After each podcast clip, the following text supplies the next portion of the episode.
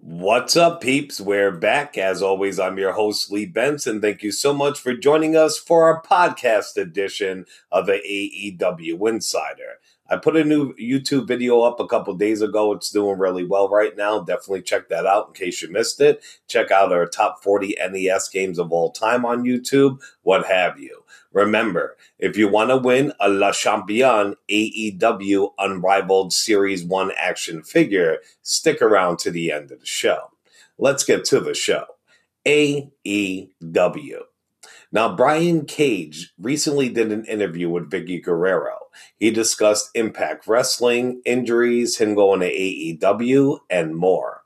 On his injuries in Impact Wrestling, he said, so I suffered a couple injuries last year in Impact, and I hurt my back and my hip. And I guess, well, that kind of was the first one. And that was in the middle of the summer. And that one hurt for quite some time. I kind of worked through it, and, it, and I was persistent. And I won a third world title there. It definitely made my title run a little bit more lackluster because I didn't get to complete, excuse me, compete a lot. On him being in, considered injury prone after that injury. Coming back into it, I was having a lot of great matches. They were trying to have a match of the night from all on all the shows I was on, and I felt really good. And people kept talking to me like I was uh, super injury prone or I had a bunch of injuries. And it's like, uh, you know, I had a couple minor because there's a difference between being hurt and being injured. And I feel like a lot of us are always hurt or we always get hurt. And I always have bumps and bruises. To put it nicely, I'm like, yeah, yeah, I got to get hurt one time, and I might have got hurt like several small injuries, or even you know consider them an injury, but nothing like that ever kept me out. Hell, I never even had to go to surgery in my t- entire career, no matter what injury I had. And after that, he tore his biceps. On reports that he signed with AEW at the time. Once my contract lapsed with Impact, I was talking with AEW. I was talking to Tony Khan and stuff. It was looking really good. I finally got an offer and I signed it. And there was this news that broke out that I signed way before I signed. I came backstage for a match with RVD, and all these reports broke out that I signed with AEW while I was under Impact uh, contract. Uh, backstage, everyone had these weird looks at me. They were saying, What's going on? Uh, everybody thinks I'm lying about it. And I'm like, I was never even, I got an offer yet. I talked to them, but I got no official offer or a contract that I could have signed. And if I would have, it would have been a breach of contract. So now I'm freaking out thinking it's going to be held up, him going to AEW. And on Tony Khan's reaction that he didn't need surgery after he tore his bicep, he said, Once I find out that I did not have to have surgery, I was like, Great, my contract's going to be rescinded. I was just panicking. And dude, Tony was so cool about it. He told me not to worry, don't stress it. He said, We want you. We believe in you. We have faith in you. We want you to be a part of the team. Just take your time, heal up, and we'll just change plans. And whenever you're ready, just let us know. See, that's awesome. That's exactly what WWE does not do anymore. And that's why so many people are unhappy there. One of the reasons. Speaking of WWE, let's get to them. Renee Young confirmed earlier this week that she had been diagnosed with COVID 19. E Wrestling and David Meltzer reported in the latest edition of his Wrestling Observer uh, that WWE Chairman Vince McMahon, Kevin Dunn, Triple H, and Mark Carrano have not contacted Renee Young as of Thursday, June 25th, to check up on her and even see how she was doing. A number of WWE talents reportedly did speak to her to see how she's doing. Young publicly announced her COVID 19 did not go well with WWE officials. WWE officials were said to have been upset that she publicly announced that she had COVID 19. An anonymous WWE talent earlier this week, uh, what you call it, uh, excuse me, that talent, in, excuse me, an anonymous WWE talent said earlier this week that talent relations from WWE informed them not to speak at all about their illness and they would issue and not to issue any statements. And uh, we will get that back to that later. Somebody from WWE actually wrote an anonymous email and blew their spots up. But anyway, WWE has reportedly not yet acknowledged the cases or informed wrestlers and their families on the extent of the outbreak, which is insane. As of right now, 30 WWE superstars and staff have tested positive for COVID 19. Yeah, when it happened to Young, she started feeling sick on Monday, June 22nd, and she had pressure in her chest. She, she then became bedridden and lost her sense of taste. Moxley and Young were both tested by a local doctor the following day around midnight. They both received their test results. Renee's came back positive, while Moxley's came back negative. Once Renee got word that she had tested positive, she informed WWE officials and she was told to stay home. At the same time, Moxley informed AEW officials that his wife had tested positive, but he had not. Moxley told AEW officials that he uh, that he did not want to potentially risk exposing the AEW locker room to the virus if he had a false positive or if it was in the early stages. He also didn't want to leave his wife's side. Excuse me. AEW obviously agreed and told him to stay home. Young took to Twitter on Wednesday, June 24th, and revealed that she had been tested positive. Uh, Jon Moxley has been pulled from the Dynamite, excuse me, after having secondhand contact with her. And of course, that person turned out to be Renee, which we all know, but they threw it on it anyway. All right, peace. We're going to take a break. Like I said, we got that crazy email that a WWE employee sent out anonymously and told how they're treating their people during the COVID. A WWE, a big WWE NXT Super NXT superstar got in a bad car crash. Plus, we got a lot more. The Ascension's got a new tag team name. Impact Wrestling's trying to sign a major ex WWE tag team. Make sure you stick around, peeps. All right, peeps, we're back. Remember to show us some love on all major podcasting platforms, also on Facebook and YouTube under the AEW Insider, and on Twitter under the AEW Insider 1, as in the number one. Now, today, WWE NXT superstar Patrick Clark, aka the Velveteen Dream, was involved in a car accident. He since has been released from the hospital. WWE has confirmed that the accident took place on Friday.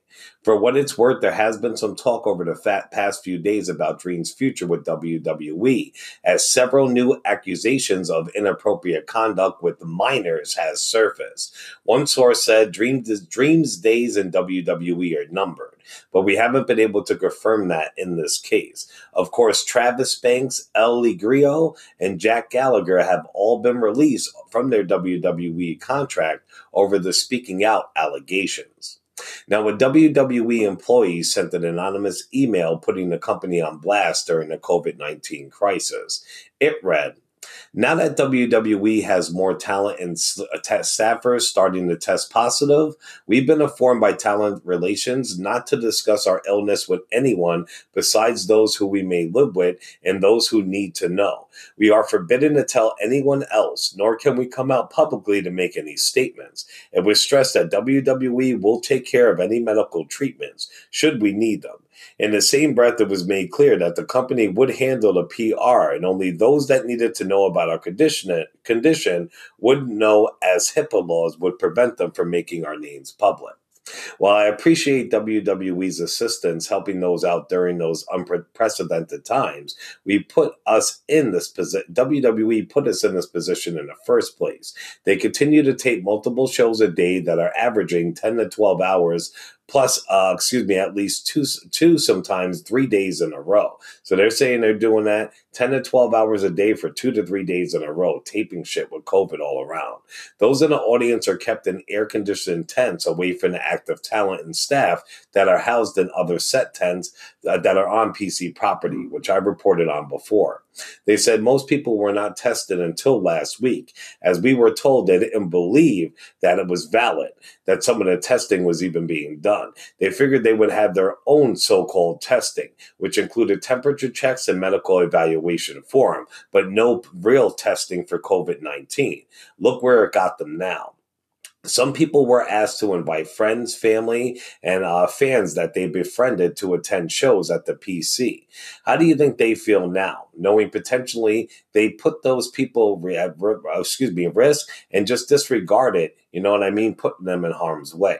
And yes, it was true that Kevin Dunn did not allow fans to wear masks and made a scene twice over the PA not to wear the mask. It's a shame these people came out to support the talent and a company they love treated them that way. See, that's pretty crazy, man. That sounds like major, major fucking lawsuits to me. They continued. In closing, I would like to give some information on our medical screening process as most have been calling it into question. One of the questions asked is Have we done anything that would put ourselves at risk for contracting the COVID 19? That includes, uh, includes being around large gatherings of people and not wearing masks, where it's suggested that we do so. So, have attended, so some of us have attended packed beaches, parties, and recently opened amusement parks here in Florida. They know better than to post pictures on their social media accounts as they shouldn't be attending those locations in the first place. They'll talk about what, excuse me, where they've gone, but won't mention it when it comes to time to be screened. So right there, they're also saying that some of the wrestlers are at fault too. They're all out there acting a fool and not taking precautions and quarantining. They finished with It's very unfortunate that WWE puts business first and the health and the sa- excuse me, and health and safety of everyone second.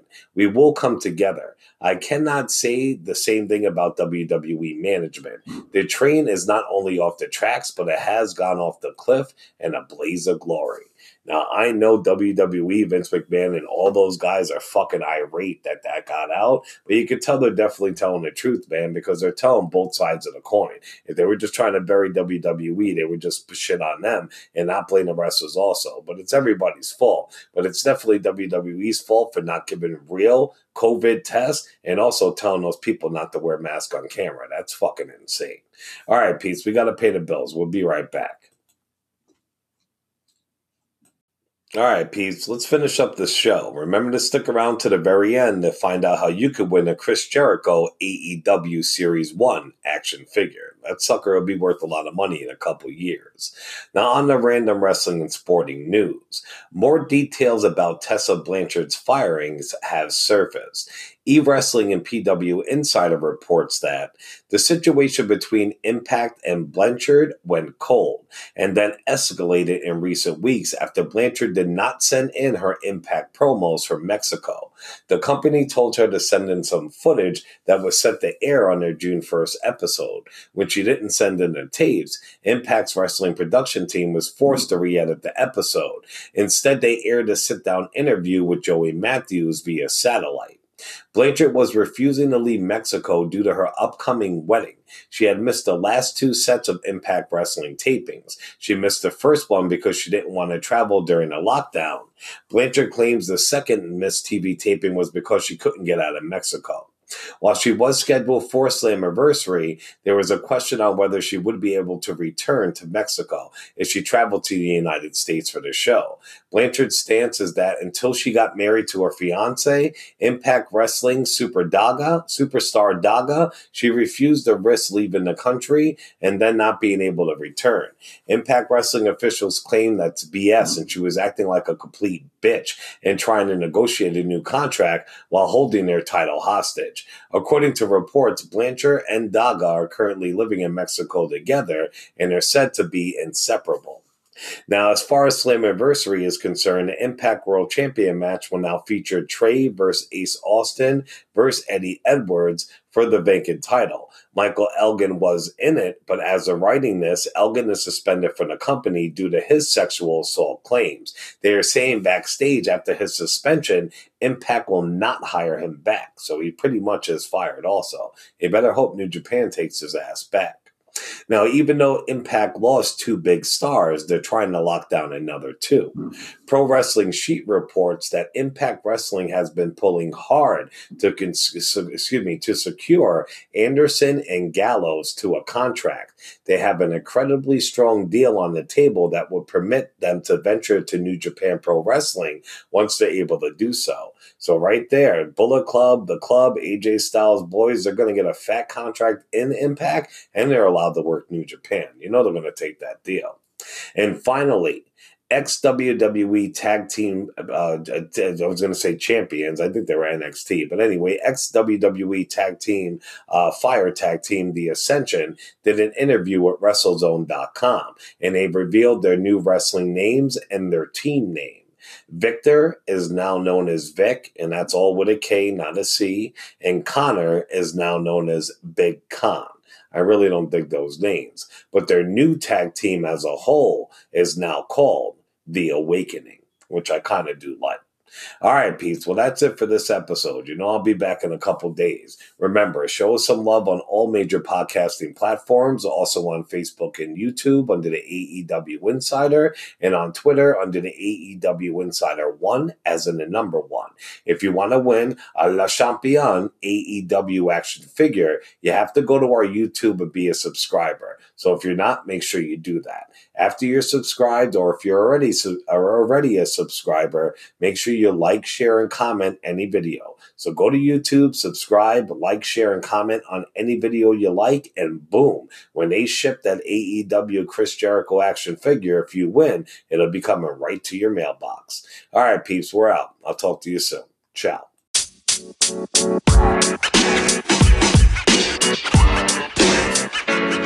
know, man. You know, man. You know, man.